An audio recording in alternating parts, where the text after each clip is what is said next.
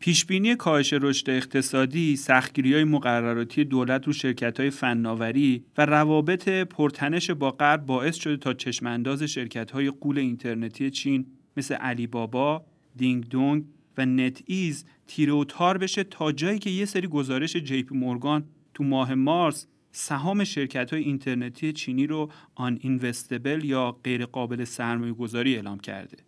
Economist 21 می به بهانه همین موضوع مقاله رو با عنوان China uninvestable در صفحه 71 منتشر کرده و به دلایل چنین ادعای بزرگی پرداخته. تو این گفتار از فصل سوم Forecast هفتگی با دکتر سید فرشاد فاطمی در مورد این موضوع گفتگو کرد.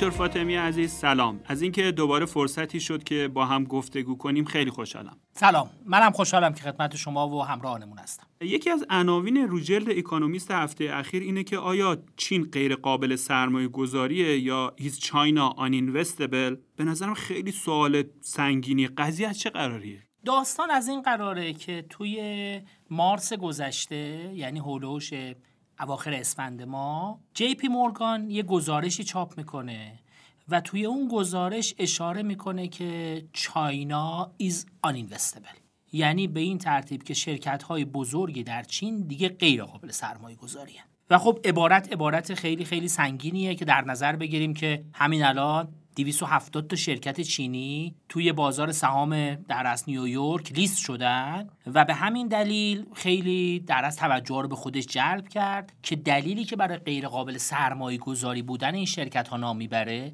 به چه ترتیبه؟ خب چیه دلیلش های دکتر؟ نگاه کنید چین از حدود یک سال پیش یه قانونی نوشته تحت عنوان قانون محرمانگی حسابرسی و شرکت های خودش را ملزم کرده که نسبت به دادن اطلاعات مالی محرمانه به حسابرسان غیر چینی ملاحظه کنند و عملا جی پی مورگان گروهی که روی این موضوع کار کردن میگن به این ترتیب ما نمی‌تونیم شرکت های چینی را یه ارزیابی دقیق از وضعیت مالیشون ارائه بدیم.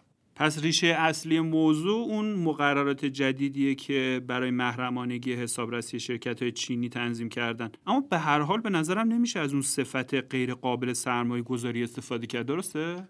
دقیقا.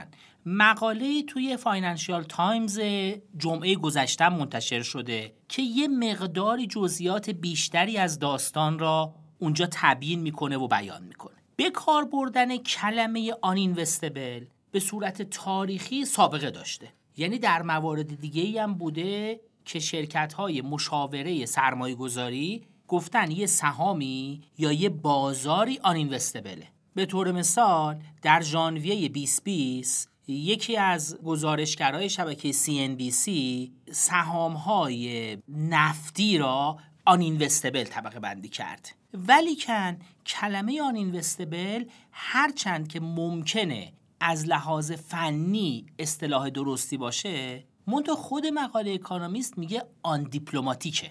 یعنی از لحاظ سیاسی یا در اصل از لحاظ ادبیاتی که روزمره سرمایه گذارا بخوان بشنون یه کمی استفادهش صحیح نبوده. چون علامتی میده که خیلی علامت بدی از اتفاق خود جی پی مورگان توی تاریخ ده می یعنی حدود ده روز پیش گزارشش را بازنگری کرده و کلمه غیر قابل سرمایه گذاری را با غیر جذاب عوض کرده. یعنی گفته unattractive این سهاما و یه مقداری تلاش کرده که در از دل شرکت های چینی را با این تغییر لحنش به دست بیاره.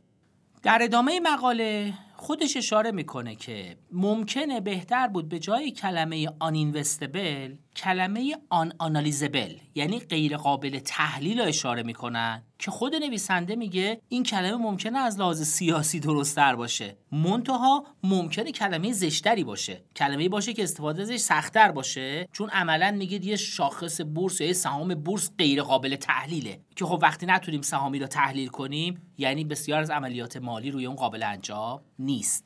جمع‌بندی بخوام بکنم. خود جی پی مورگان کلمه uninvestable را تبدیل کرده به کلمه unattractive.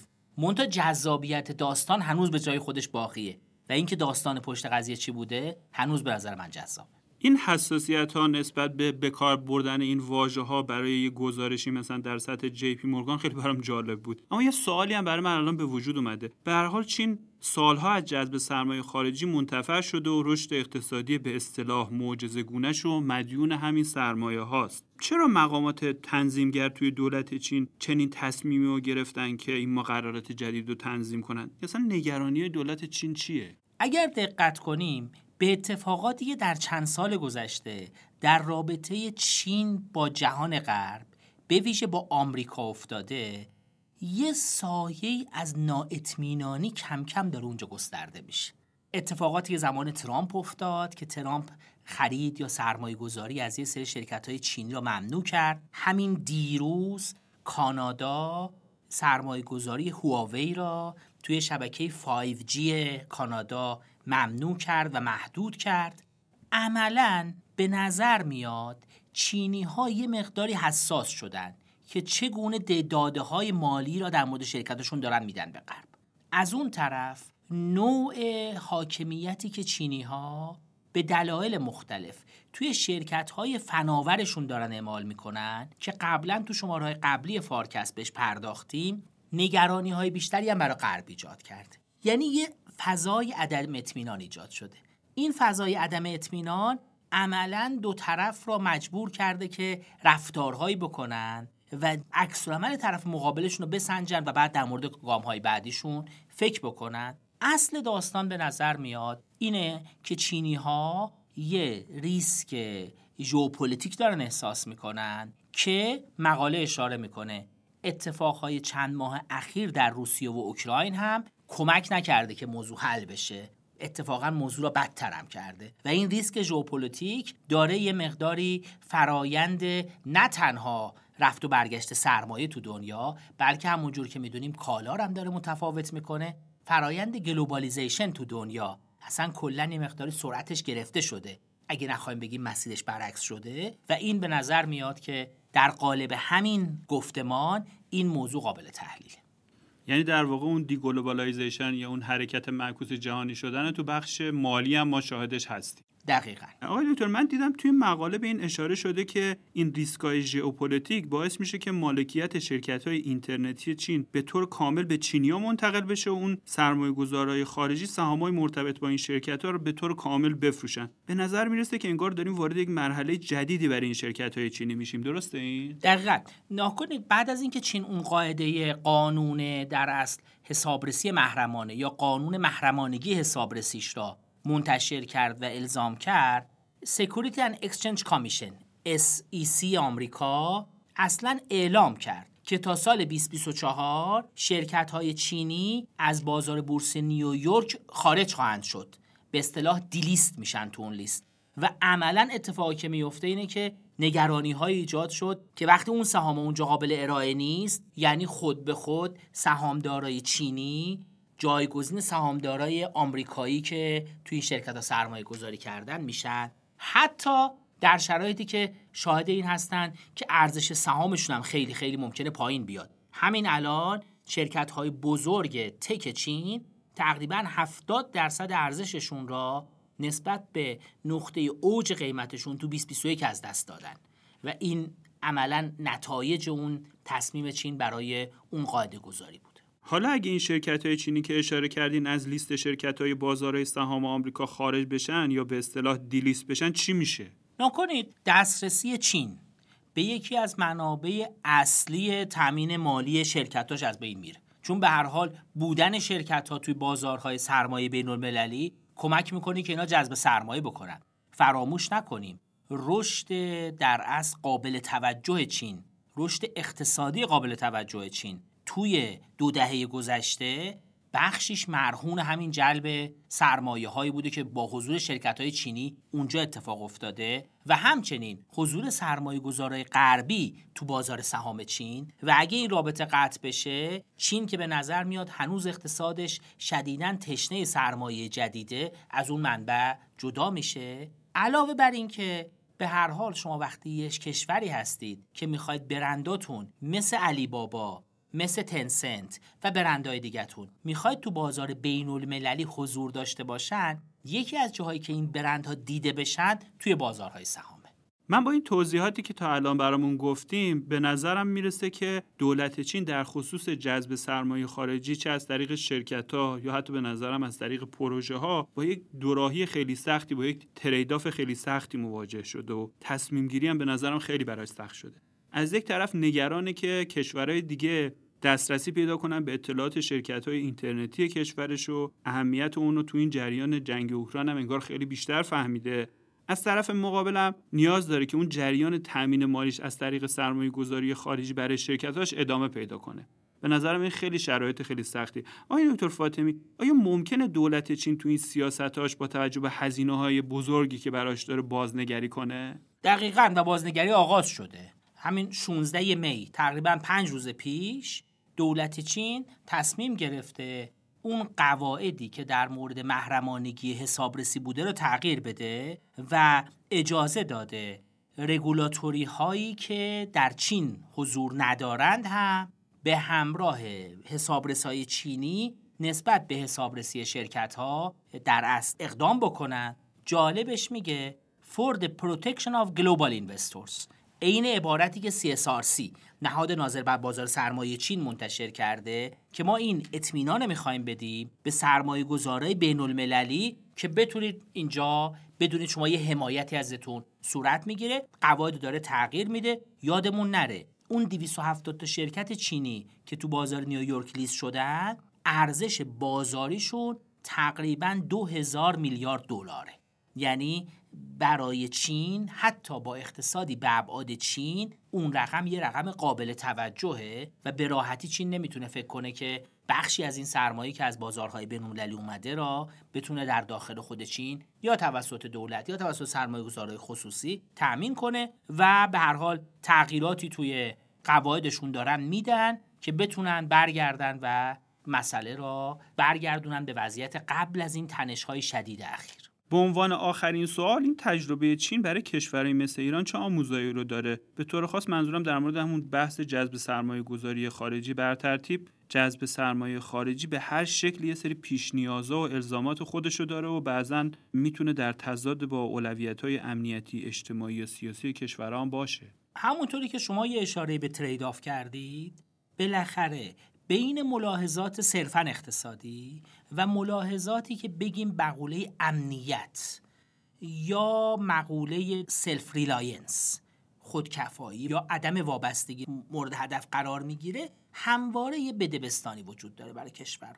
چیزی که ما درس می‌گیریم از اتفاقاتی که بین چین و آمریکا در به خصوص یک دهه دو دهه اخیر داره میفته اگه نگیم جنگ حداقل به نظر میاد یک بازی هوشمندانه شطرنج. که بازیکنها با دقت مهرهاشون رو جابجا می‌کنن عکس رقیب رو می‌بینن به حرکت بعدیشون فکر می‌کنن و در این میانه حواسشون هست که اگر که بازی به هم بخوره به هر حال دستیابی یکی از طرفها به یه منفعتی از دست میره. چین دستیابیش را به منابع لازم برای تامین مالی و همچنین بازار کالاهاش از دست میده. و تو این مثالی که داریم می‌زنیم آمریکا دستیابیش رو به بزرگترین کارخانه دنیا چین را میگیم بزرگترین کارخونه دنیا که می‌تونه کالاها را خیلی خیلی ارزونتر از اون چیزی که جاهای دیگه دنیا میشه تولید کرد تولید کنه از دست میده. یعنی یه بازیه که هر چند لزوما همیشه برد برد نیست مونتا طرفین دنبال منفعت خودشونن. وقتی تو این بازی یه تنشی وارد میشه که این تنش حالا هم از اتفاق همهگیری کرونا میفته هم قبل از اون با تیره شدن روابط تجاری به خاطر سیاست های ترامپ برمیگرده و هم علامت های از درگیری ها توی اوکراین می‌گیرن این تنش فضای اعتماد به هم می‌زنه. تو این فضای اعتماد بازی تغییر می‌کنه. کشورها ممکنه به نحو دیگه بازی کنن محتاطتر بشن بیشتر فکر کنن که چه اطلاعاتی رو در اختیار دیگران گذاشتن. و چگونه این اطلاعات ممکنه بر علیه خودشون استفاده بشه. به نظر میاد تو این داستان و توی این فضا هر کشوری باید هوشمندانه بازی دقیق خودش انتخاب بکنه. به هر حال اگر اون منابع برای سرمایه گذاری نبود و اگر اون بازار نبود رشد دو رقمی چین برای بیش از یک دهه اتفاق نمیافتاد. و به هر حال چینی ها ملاحظات خودشون دارن که بتونن پایداری این رشد را حفظ کنن و در مقابل رفتارهایی که ممکن اونا تهدیدآمیز فکر کنن. از طرف مقابلشون یا طرفهای خارجی خودشون رو حفظ کنن. واقعیت اینه همونجوری که عرض کردم تغییر مناسبات ممکنه بازی رو عوض کنه. بازی از یه بازی همکارانه ممکنه تبدیل بشه به یه بازی که به اصطلاح ما بهش میگیم بازی جمع صفره. یعنی برد یه نفر ممکنه همزمان با باخت یه نفر دیگه باشه. البته ممکنه شرایط مجددا دوباره تغییر کنه. واقعیت اینه که در این بازی جهانی هوشمندانه باید بازی کرد و تصور اینکه ما اگه از این بازی کنار بشینیم منافع بیشتری کسب می‌کنیم به نظر میاد خیلی دقیق نباشه. هرچند که این به این معنی نیست که ما باید هوشمندی رو از دست بدیم. یه نکته هم خوب اینجا اشاره بکنیم.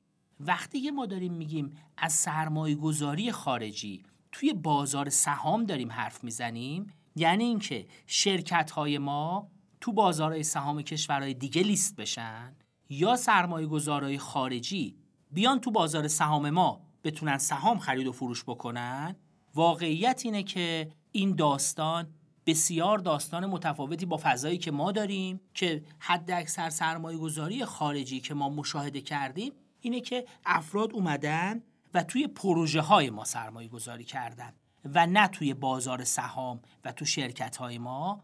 به نظر میاد سیاست گذارا باید به تجربه کشورهای مختلف در اقصی نقاط دنیا نگاه بکنن و سیاست هوشمندانه خودشون را بر مبنای استراتژی که رقیبشون انتخاب می‌کنه انتخاب بکنن به نحوی که بتونن منافع خودشون را توی این مراودات بیشینه کنن. پس یکی از نتایج مهم جنگ اوکراین و حتی اتفاقای قبل از اون مثل تنش تجاری چین و آمریکا و سیاست های یک جانب گرایانه ترامپ این بود که اعتماد که یک سرمایه بزرگ جهانی بعد از جنگ جهانی دوم بود و موجب globalization شده یه لطمه‌ی خیلی جدی دیده. در نتیجه این شرایط همونطوری هم که شما اشاره کردین کشورها به خاطر اون نااطمینانی که دارن دیگه استراتژی های همکارانه رو دنبال نمی‌کنن و برای حفظ اون دیترنسشون یا اون بازدارندگیشون به یه سری سیاست های خودتکایی و حمایتگرایانه که سیاست های غیر همکارانه هم در واقع هستن روی آوردن اینو می‌تونیم تو سیاست های غذا، تو سیاست های انرژی، تو سیاست های ارزی، تو سیاست های تامین سرمایه و تجارت خیلی به وضوح به نظر من مشاهده کنیم. نباید فراموش کنیم که یه همچین الگویی و بعد جنگ جهانی اولم تو دنیا دیدیم و پیامدهای خیلی ناگواری هم داشته. خیلی ممنونم آقای دکتر عزیز. سلامت باشید.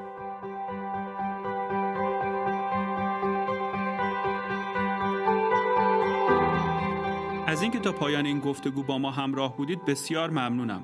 فارکست با طراحی و برنامه ریزی شرکت مشاور مدیریت رهنمان در استودیو دانشگو تولید میشه و شما می‌تونید پادکست های ما رو تو پلتفرم های پادگیر مثل Castbox، Google Podcasts و Apple Podcasts بشنوید. حمایت شما از ما در شبکه های اجتماعی مثل لینکدین و اینستاگرام واقعا دلگرم کننده است. من محمد امین نادریان هستم و روزهای خوب و خوشی رو براتون آرزو می‌کنم. خداحافظ.